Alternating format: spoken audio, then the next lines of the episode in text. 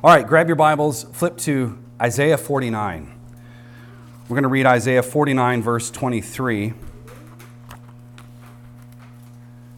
As we get back to our ecclesiastical schematic series, just uh, this week, and then we're going to uh, go back and finish it. Uh, next week will be the final message in that we're going to talk about cultural renewal and the relationship of the church between culture and building culture, impacting culture. Uh, but today we're going to talk specifically about the relationship with church and state. So let's stand together for the reading of God's word. Isaiah chapter 49, verse 23.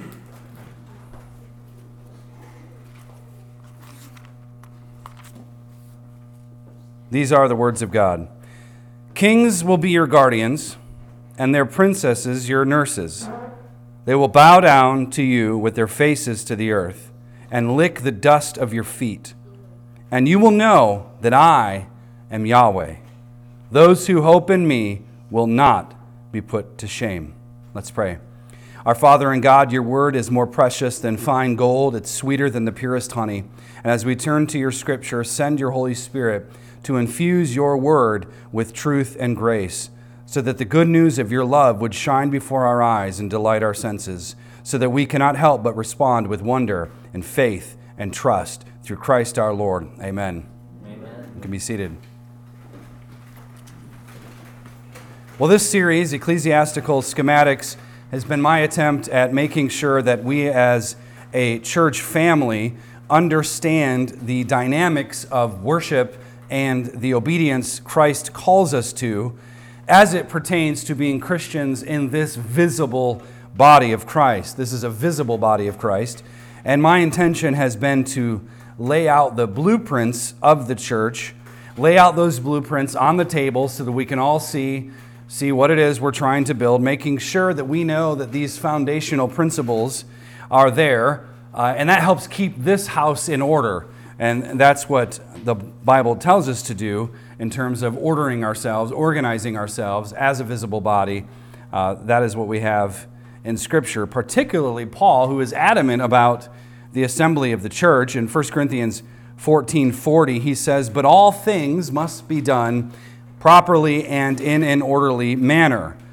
And the context is about corporate worship. He says earlier in verse 26 there of 1 Corinthians 14, when you assemble. So he says, when you assemble, these things are supposed to happen. And he clearly he, he rounds out that chapter by saying it needs what, what we do should be properly done and in an orderly manner. And I stated earlier on in the series, uh, I look back, I can't believe we started it like at the beginning of the summer, if I remember correctly. Time flies. But he, he when we I mentioned this earlier, the inspiration for the title of this series comes from verse 40 there. Uh, the word properly in the LSB, and the ESV translates it as decently. But the word essentially gets to the idea that that which is done should be done in an orderly, sequential manner. Uh, that's why we don't just get together and it's a free for all. Uh, Paul is very clear and uses very precise language about what we do in the church, here in worship, as the church, out in the world, is something that has a schematic to it. And that word, our English word schematics, comes from this Greek word in that text for the word properly. So when you, when you build a house, when you build something, you need a schematic, you need an orderly plan. You have to decide uh, how this is going to, to look, how, uh, how, you know, square, how much square footage are we talking about? Um, what is the foundation going to look like? What's it going to be made out of? How, how thick are the walls? How are we going to build this to withstand for the many years ahead? And of course, the same goes for worship in God's church and what it is we're supposed to be doing when we gather and what it is we're supposed to be doing when we scatter. Now, we have talked quite a bit about worship. We've talked about church music, biblical preaching, um, water baptism. We've talked about the Lord's Supper. We've, we've talked about public prayer. We've talked about tithing. We've talked about a lot of things that surround uh, what we do when we gather together. We've also considered the issue of church government, how we're supposed to be organized, and who is qualified to lead said organizational efforts. Uh, we looked at Bible reading and the mission of the church as well. And so there's a lot of things that we've covered. And I, today, though, I want us to consider the relationship between the church and the state. This is a largely debated, it's a hotly debated topic, especially in our day, because what we are watching unfold around us is a failure of a godless classical liberalism worldview. Um, you had Christians early on, founding fathers, who started this nation, and many of them were Christian. Um, many of them had taken biblical principles and they had applied that. But you also have sort of a quasi John Locke, you know, worldview of classical liberalism that took root. Uh, and so now we're seeing what it looks like when morality caves, when morality goes away because of the religious underpinnings. What does society do? Well, it collapses. You have a failed state. Uh, you have, we've had seen failed states a lot in history. Um, and America is unless its people do something, it's not really going to be any different. Now, the, the last message was the relationship between the church and the family. And so I figured, well, I didn't plan to do this. And I thought, well, we did church and family. We might as well do the other sphere, the state, too. We might as well look at the relationship there. What hath the cathedral to do with the magistrate? Um, what is the church itself an imperium, a heavenly empire? What does that imperium have to do with the imperiums of men? What does the empire of the kingdom have to do with the empires of men and what we call the state? What are the judicial boundaries that are in place? And remember that self government is the foundation of the other spheres of government. Self government is what God gives us as moral, thinking, rational beings who, are, who have hearts that lead us in a certain direction, either towards sin, right, or toward righteousness. Uh, but He's made us, and then we exist within these spheres. We exist as people in a family of some sort. We exist uh, as a church, and then we exist in, in, our, in these nations, in the magisterial realm. So let's first look at Isaiah 49 23 there. The context of this verse is, is necessary to understand in order to interpret it properly. Jerusalem has offered a complaint um, God's people offered a complaint to God, and they felt like God had forsaken and forgotten all about them. That's in verse 14. However, God points out at the start of the chapter, uh, at the beginning of chapter 50, God responds and says, Well, actually, Israel is the one who has, has forsaken God. They're the ones who have forgotten all about God. So, usually, if you're prone to say, I feel like God has forgotten about me, well, actually, you're probably the one who has forgotten about God. That's typically how it works because that's how self deception works. But Israel was punished because of their sins. They, they weren't punished willy nilly. They weren't punished because, well, God just felt like it. No, God ch- chastens those he loves, he corrects them, he punishes them because of their sins. Yet, as we see toward the end of chapter 49, despite Israel's sins, despite their sins, God affirms his love for them. Despite our sins, God affirms his love for us in Christ. In verse 15, Yahweh's love is said to be stronger than the bond between a nursing mother and her infant. Quite visual language. In verse 16, Israel has been engraved in the palm of his hands. So there's a, covenantal unity here. In fact, God's promised love is so strong that in verses 19 through 21, he promises that he will destroy their enemies.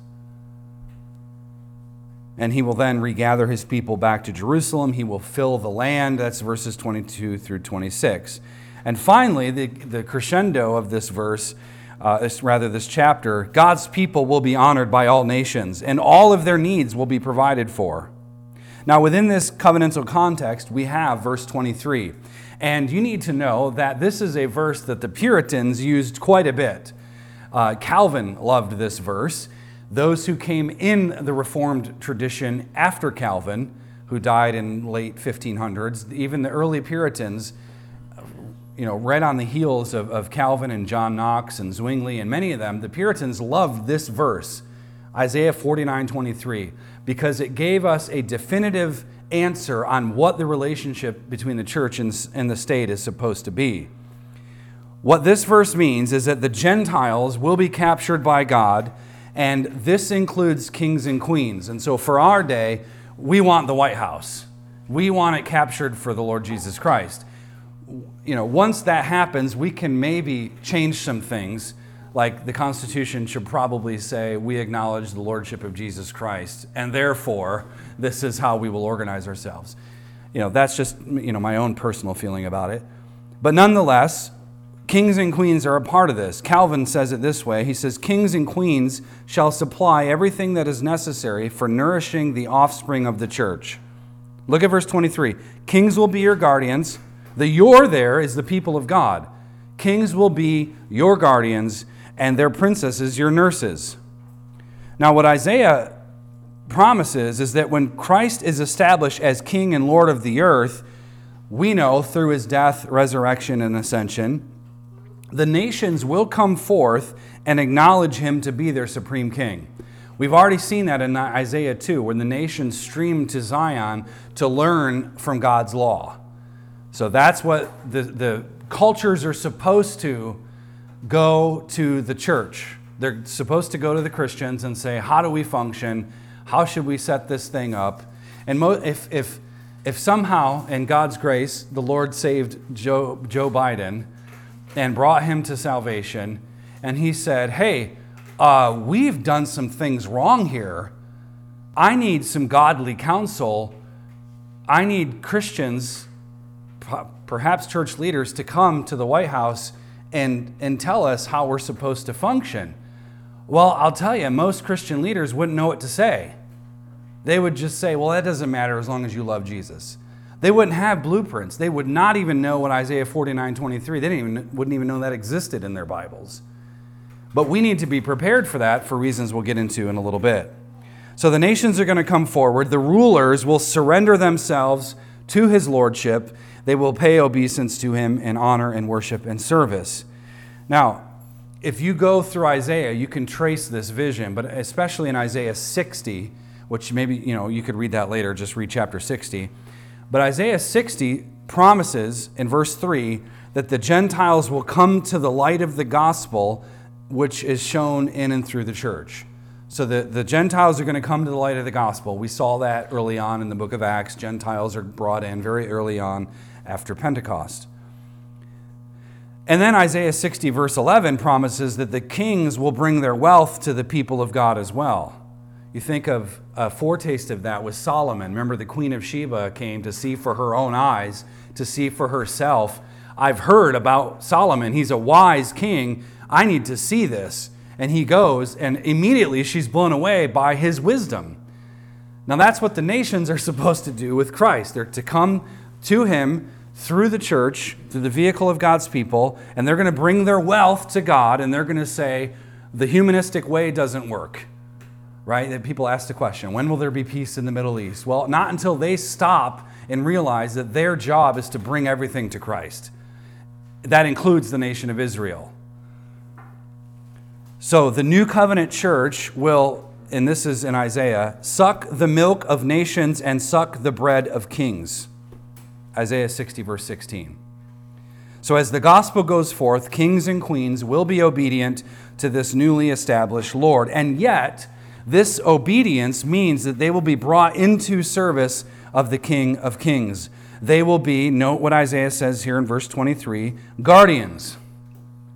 Kings will be your guardians, meaning they will defend the church against all enemies. They're going to be guardians. Their job is to defend the church against all enemies. The princesses will be nurses, meaning that they will tend to the health and vitality of the Christian church. And so I hope this is so important, this, this conversation, because so many people they don't understand the relationship of church and state. The Christian vision for the civil magistrate isn't simply that they must be Christian. That goes without saying. We want Christian leaders who fear God and don't take bribes. Exodus gives us a lot of character qualifications for who we should have in positions of power like this. That's an obvious thing. And we used to have that early on in the 13 colonies. You had religious oaths and tests. You know, are you a member of a church in good standing? Yes. Do you believe in the triune God? Yes. you can't be a politician unless you affirm the lordship of Christ. That was a thing. And now it's, you know, if you don't even have to string a sentence together, you can, you can be elected out of Pennsylvania and show up in a jumpsuit and you're fine. Now, instead of, instead of only being merely Christian, they must utilize their God given authority, this is Calvin, empowered to defend the church and to promote the glory of God. That is what they are supposed to do. They are to defend the church and to promote the glory of God. That is Isaiah 49 23. And this seems controversial today, I totally get that, but for most of Christian history, it really wasn't a controversy, especially when you study the history of England, for example. It wasn't controversial to say, Your job as a king is to promote the welfare of the church. So leave us alone and do righteousness. And don't meddle with what we're doing, but don't you dare work against it. That was a normal thing for several hundred years following the Reformation. When we agree with Psalm 2 that the magistrates are to show insight, that they're to take warning, and, and they're to serve Yahweh with fear and rejoice with trembling, when we agree with Psalm 2 that they're supposed to kiss the Son, they're to pay uh, their respect and obedience to Jesus, lest he become angry. When we agree with Psalm 2, because it's in your Bible, you sort of have to agree with it, right? At least if you want to be orthodox. When we do that, we are suggesting that magistrates must bow before Christ and they must honor his law word. Isaiah promises that the civil magistrates will bow down to you with their faces to the earth and lick the dust of your feet, meaning that the magistrates are to be submissive to the doctrines of the Christian church and they must obey the word of the Lord. I would love to read that in Youngkin's office. I'll go to gov- the governor's mansion in Richmond and, hey, can we have a conversation? Let's open up our Bibles. You th- say you fear God. Let's test that. But alas, he refuses to respond to me via email. I'm a troubler of Israel. they too must be adorned with Christian doctrine and God fearing faith. Magistrates must be adorned with Christian doctrine and God fearing faith. They must fear God, they must respect His word, and they must see that the church flourishes. Their authority is from God. Never, ever, ever believe that a magistrate's authority derives from the Constitution primarily, or it's derived even from the consent of the people primarily. Their authority starts with God. God institutes this from front to back, and therefore, their job needs to be informed by God's word. As Calvin puts it, they are to yield to the doctrine of Christ.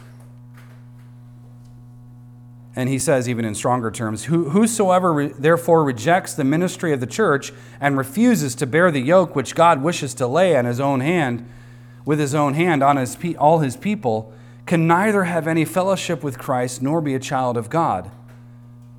So if, if the magistrate is completely ignorant of the inner workings of, of a godly biblical church, they have nothing to do with Christ. Even if they say and give lip service, they have proven otherwise. Flip to 1 Timothy chapter 2 in the New Testament.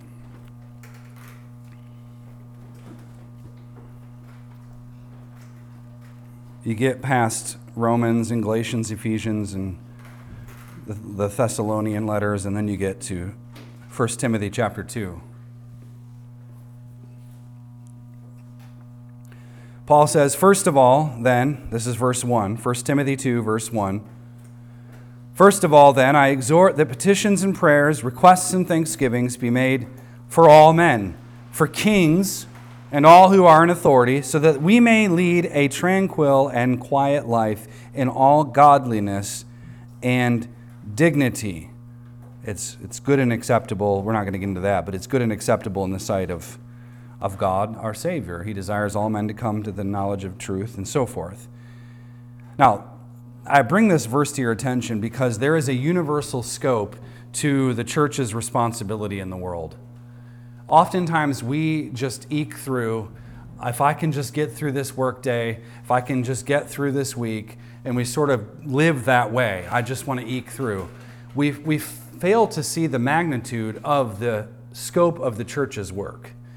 We, and that's when you just start, you deprioritize, you know, fellowship with the saints, you deprioritize Lord's Day worship, you deprioritize all of these other things, and, and just because you're just trying to get through. But there is a universal scope to the church's responsibility in the world, and Paul hones in on one aspect, and that is intercessory prayer. He says, verse 1 first, that petitions, prayers, and requests and thanksgivings are to be made for all men. Prayer should never be a narrow exercise. Don't ever find yourself only just falling asleep at night. Lord, help me because I'm a terrible person. Good night. Lean on the righteousness of Christ, no doubt. he is your righteousness. But it's not just to be a narrow exercise, it's a global exercise. You are supposed to pray for this world. Second thing, the same intercessory activity is meant for kings and authority too. So, yes, we pray for all men. Pray, grab your prayer calendars, follow through every day. Pray for the people in this body. Pray for other Christians that you know. Pray for your families. Pray for your communities and all of that. But we also should be praying for kings and authority too. Now, the church's posture toward the state has a positive attitude and characteristic. Regardless of the magistrate's purity or corruption, and I would submit there's quite a bit of corruption these days but regardless of that, whether they're doing well or bad, we are to pray for the affairs of our nation. We should be praying for leaders locally and at the state level, uh, you know, county level, federally, we, we should be praying. And whether it's Constantine or Nero, I trust me, I want that Constantine. Whatever it is, we pray. And oftentimes we either pray against them, God would either strike them with pestilence until they repent, or remove them and put up, give us a Constantine, right? That's what we want. We want to pray for them, though. And the words that Paul chooses are very interesting. Our petitions mean that we make very specific requests and needs known to God. When you're praying, it's okay to be, be very, very specific. Whether it's a, a prayer of imprecation where you're saying, God, I pray that you would just eliminate this evil man right? Rhymes with Douchy. So, God, bring him to repentance or strike him dead like he had done other kings, right? Just, it's okay to pray that way. God wants us to pray. And he wants those requests to be very specific. So, kids, never hesitate to pray something very specific. Um, you know, just make sure that if you're asking for a pony or something, that you also are repenting. Um, our prayers, he says petitions there, prayers mean that we bring those people before God. When you're praying for somebody in our church with the calendar, you're saying, God, I, I bring this person before you. I intercede on their behalf. You know their needs. Would you meet them? And bring them with you to the Lord. That's the idea of prayers here. Paul says petitions, prayers, requests. Requests are bold appeals on their behalf bold appeals. Father, I pray for this person. They're looking for a job. Would you grant them this? Would you give them what you have for them? And be bold about it. Tell them, Lord, please bless them richly in this area. Give them a, not just a job, but a great job. Whatever it is, be bold. And then thanksgivings are the, the fourth thing he says there.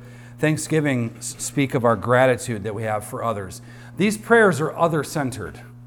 There's a time and a place to pray for your needs and ask God, right? To give us our daily bread, though. It's us, it's God's people. We're asking together and we're bringing those prayers to God. It's other oriented. And of course, he says in verse 2 the, the purpose of these appeals is so that we might lead tranquil, peaceful, and quiet lives. We want God to intervene in the affairs of civil government so that the peace Christ gives us as King and Lord would be manifest in all spheres of life. We want, as the church, very, very basic things. We're not that demanding. What do we want? We want godliness and dignity. We want respectful and holy living. That's why, you know, we, what do we ask? What do we want the federal government to do? Just be quiet and sit down and leave us alone and let us live peaceful, quiet lives. But when you rage against Christ, that's what you get, right? Disordered states run by despots produce nothing but strife and consternation. That's what they do. But ordered nations that are in covenant with Christ produce stillness, peace, and rest. Proverbs 29 2 is not ambiguous. When the righteous increase, the people are glad, but when a wicked man rules, people groan. Anybody groan lately? And the point I want to make with this passage is simply that the Christian church is the cultivator of truth, goodness, and beauty in the world. The Christian church is the cultivator of truth, goodness, and beauty in the world, not the state. We are the ones charged with that to cultivate truth, to cultivate goodness, to cultivate beauty. And the magistrate, as we'll see, has no business enforcing morality. Rather, they are to guard morality. There's a difference. They do not force morality, they guard morality. And it's the preaching of the gospel, the intercessory prayers of the church, through the vehicle of the church, that brings order to the rest of the world. And I'll come back to that shortly, and I'm going to go a different direction with it, Lord willing, next week. So, how shall we then live? John Owen, preaching to Parliament on October 13th, 1652 so, October 13th, 1652, it was known as a day of solemn humiliation. John Owen preached to Parliament and he urged the magistrates by saying this. He said, Some think if you were all settled, you ought not in anything, as rulers of this nations, to put forth your power for the interest of Christ. Did you catch that? Some, he's telling these leaders in Parliament, some of you think that you're not supposed to put your interest in Christ put forth uh, your power for the interest of Christ, Owen said to them, The good Lord keep your hearts from that apprehension. Even in 1652, they believed that, well, the state shouldn't really deal with Christianity. And, and Owen's preaching to them and says, No, no, you, you're supposed to do this. Owen would go on to say that in that same sermon to the magistrates, I want to preach in Congress someday. this is essentially what he was doing. To give you context, he's basically in Congress preaching to the magistrates, and he says this Take no more disturbing counsel with yourselves or others.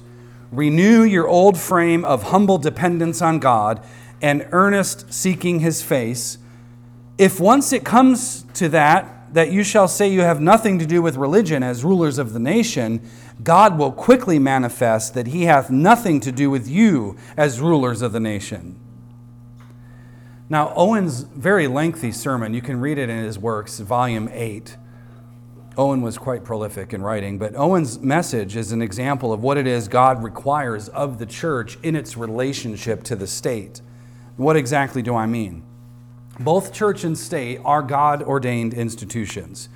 They're God ordained institutions. And I, I don't like the word state, frankly. I think it has like a humanist bent, but I'm using it as a shorthand for civil magistrate. So it's, you know, I'm not saying you're wrong if you say it, but it kind of, it sort of reeks of centralized bureaucratic red tape, right? But it's, I'm just using it as shorthand. But according to Romans 13, the civil magistrate is a minister of God. He's a servant or deacon of God. He is to be God's minister for good. And he does that by punishing evil, not righteousness. He's supposed to punish evil. And one of the main functions of the magistrate is punishing, in punishing evil and rewarding good. One of the main functions is preventing encroachment upon the God given liberties and rights of those under his watch. I remember a few years ago, we moved here and went to the county fair and there was a gentleman running for sheriff, and I asked him, Hey, where do our rights come from? And he totally was just taken off guard by that. He had no idea. I said, It's not a trick question.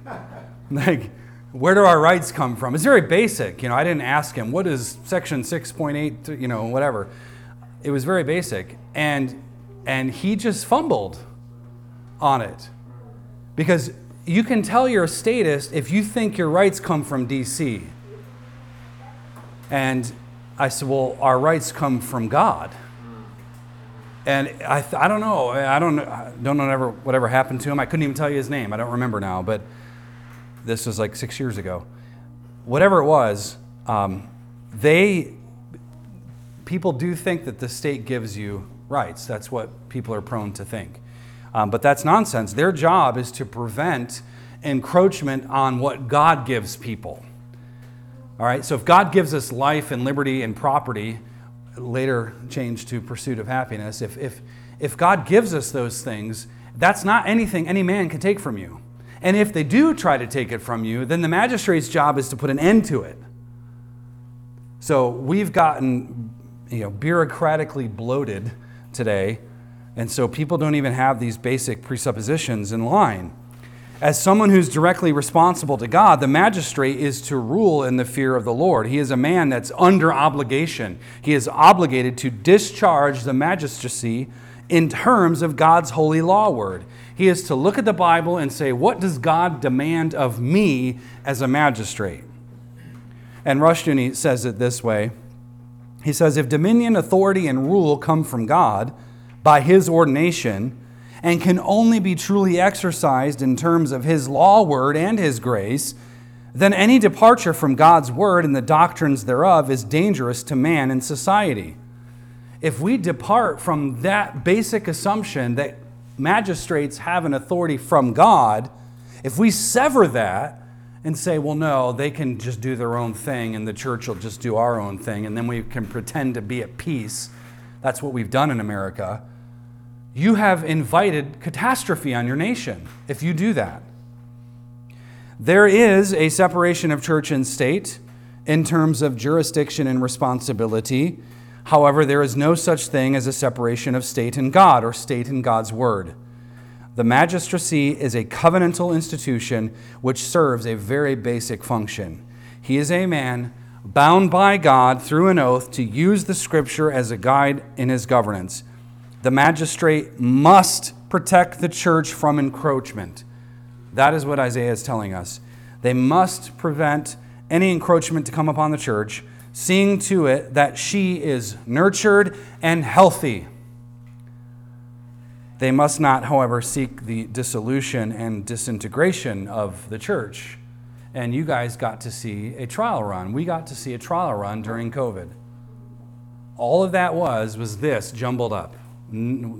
Most people not even realizing, well, if the government says, uh, we better do it.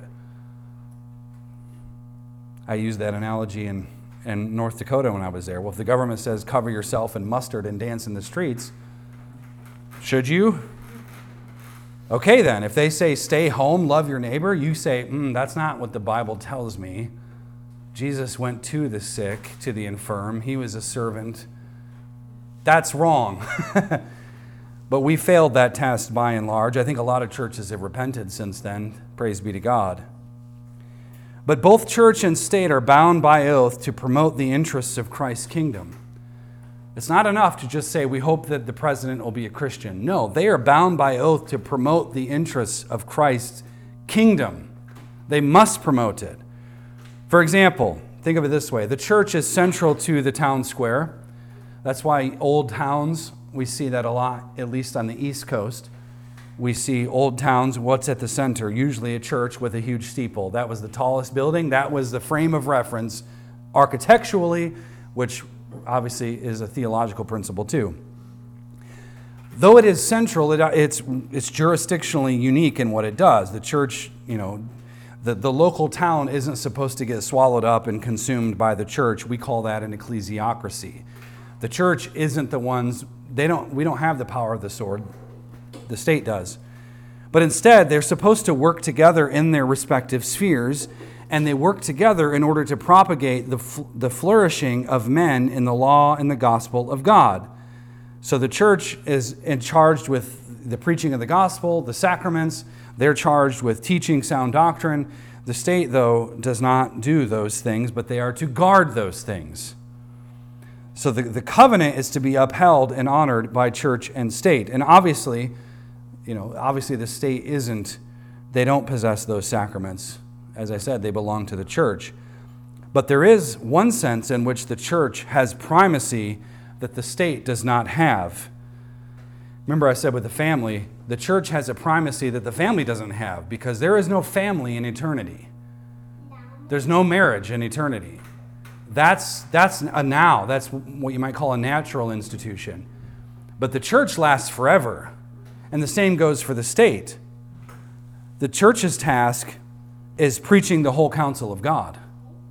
And this includes proclaiming and teaching the whole counsel of God in every area of life. In other words, the church is supposed to teach the magistrate what it is God requires of them.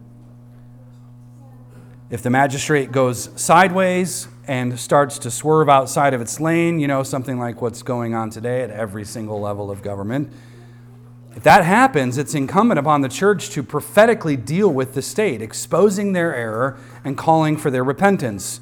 And there are innumerable examples in Scripture. The most obvious one, the most readily available one, is when John the Baptist confronted Herod and said it was wrong for him, it was unlawful for him to have his brother's wife. He had taken Philip's wife, and John the Baptist said, That's wrong. And what happened to John the Baptist? so, Chesterton said this well, and I've always appreciated this quote We should want politicians so close that we can kick them. We want them so close that we can kick them. Uh, and, and, and there's just no reason why the church hasn't come together. I mean, I know there are reasons why there, that hasn't happened, but to come together and offer up a prophetic voice um, against, against the state when they go off the rails. Thus, all that said, the church has a, a didactic function, a teaching function. It teaches the whole counsel of God, but it, it doesn't replace what particular counsel might teach.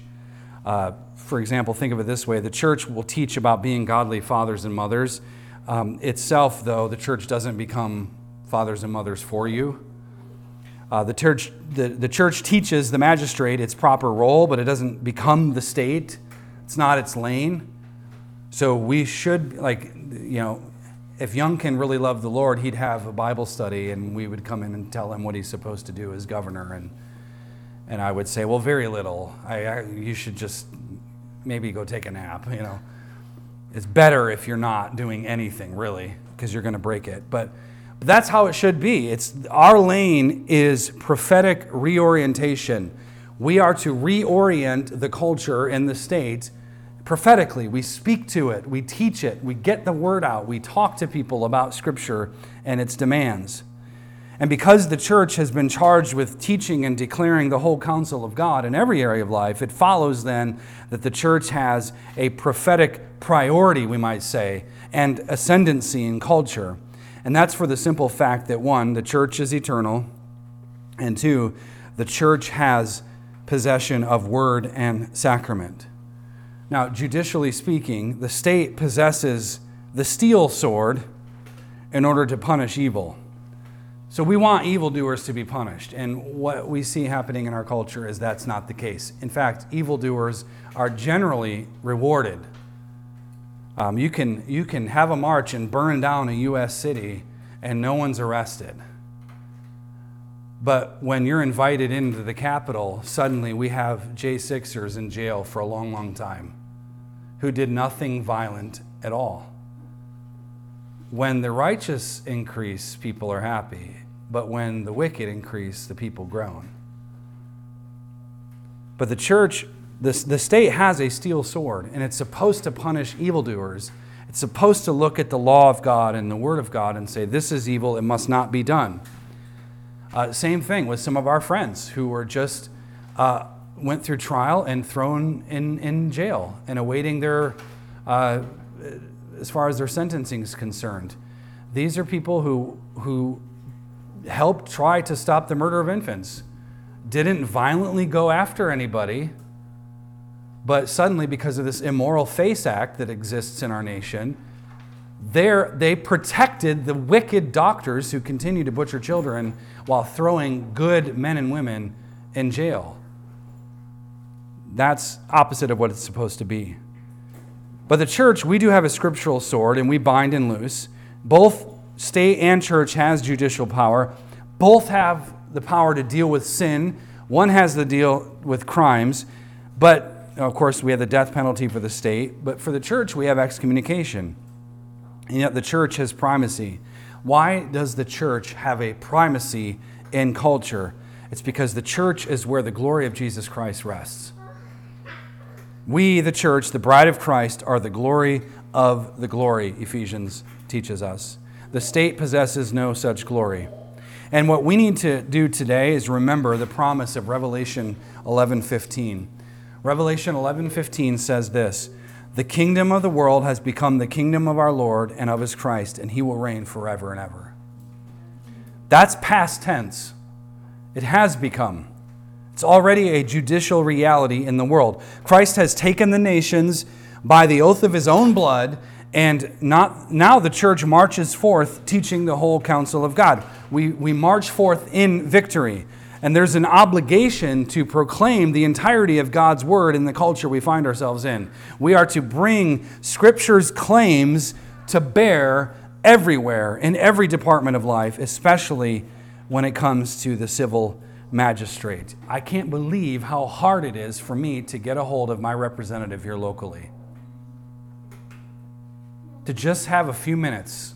I got a bill of abolition. I would like to talk to you about it. Cannot get a meeting. So I'm going to force it. I'm, I'm just going to have to deal, I'm going to have to do it. You know, you, you have office hours? Great. I'll just pop in. Forget the appointment. I tried to be nice. But we, we have to take these claims and we have to push it there. It has to be pushed there. And the reason things are the way that they are is because the church has been utterly unfaithful in this area. She's been unfaithful because she's been unbelieving.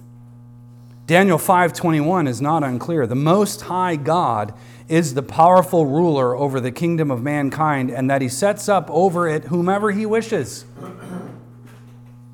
Wicked rulers are a sign of judgment, and since we have not yet repented for our multitudinous sins, we are not yet ready to reap the blessing of God's magnificent power. Not until we declare the entire counsel of God, boldly telling politicians what God demands of them, not until we do that will we receive God's blessing.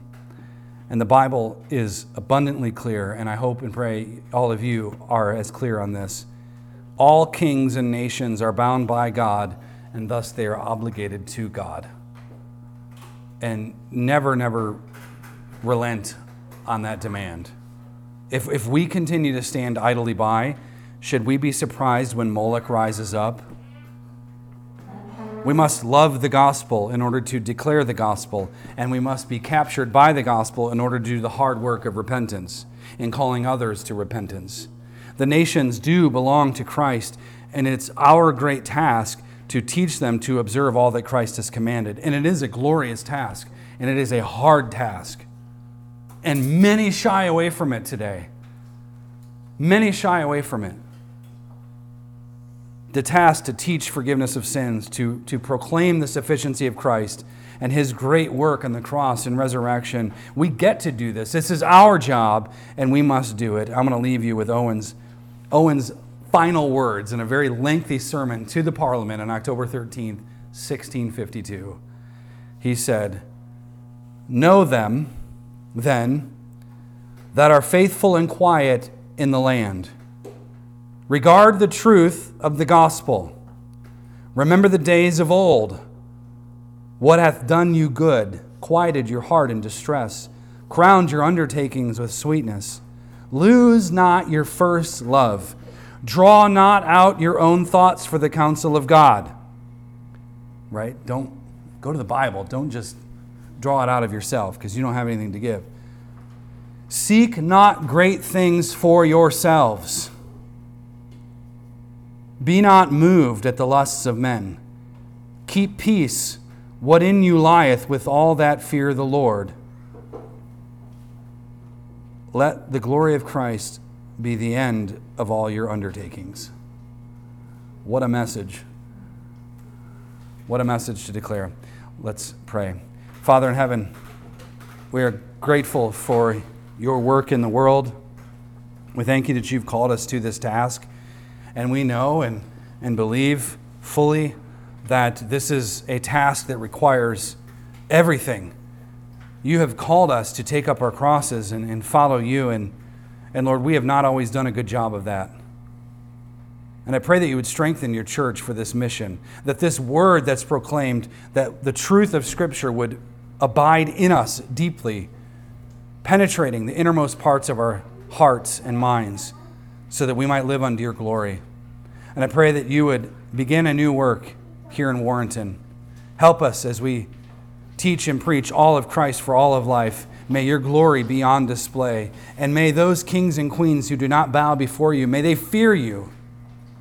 May they find themselves at an impasse.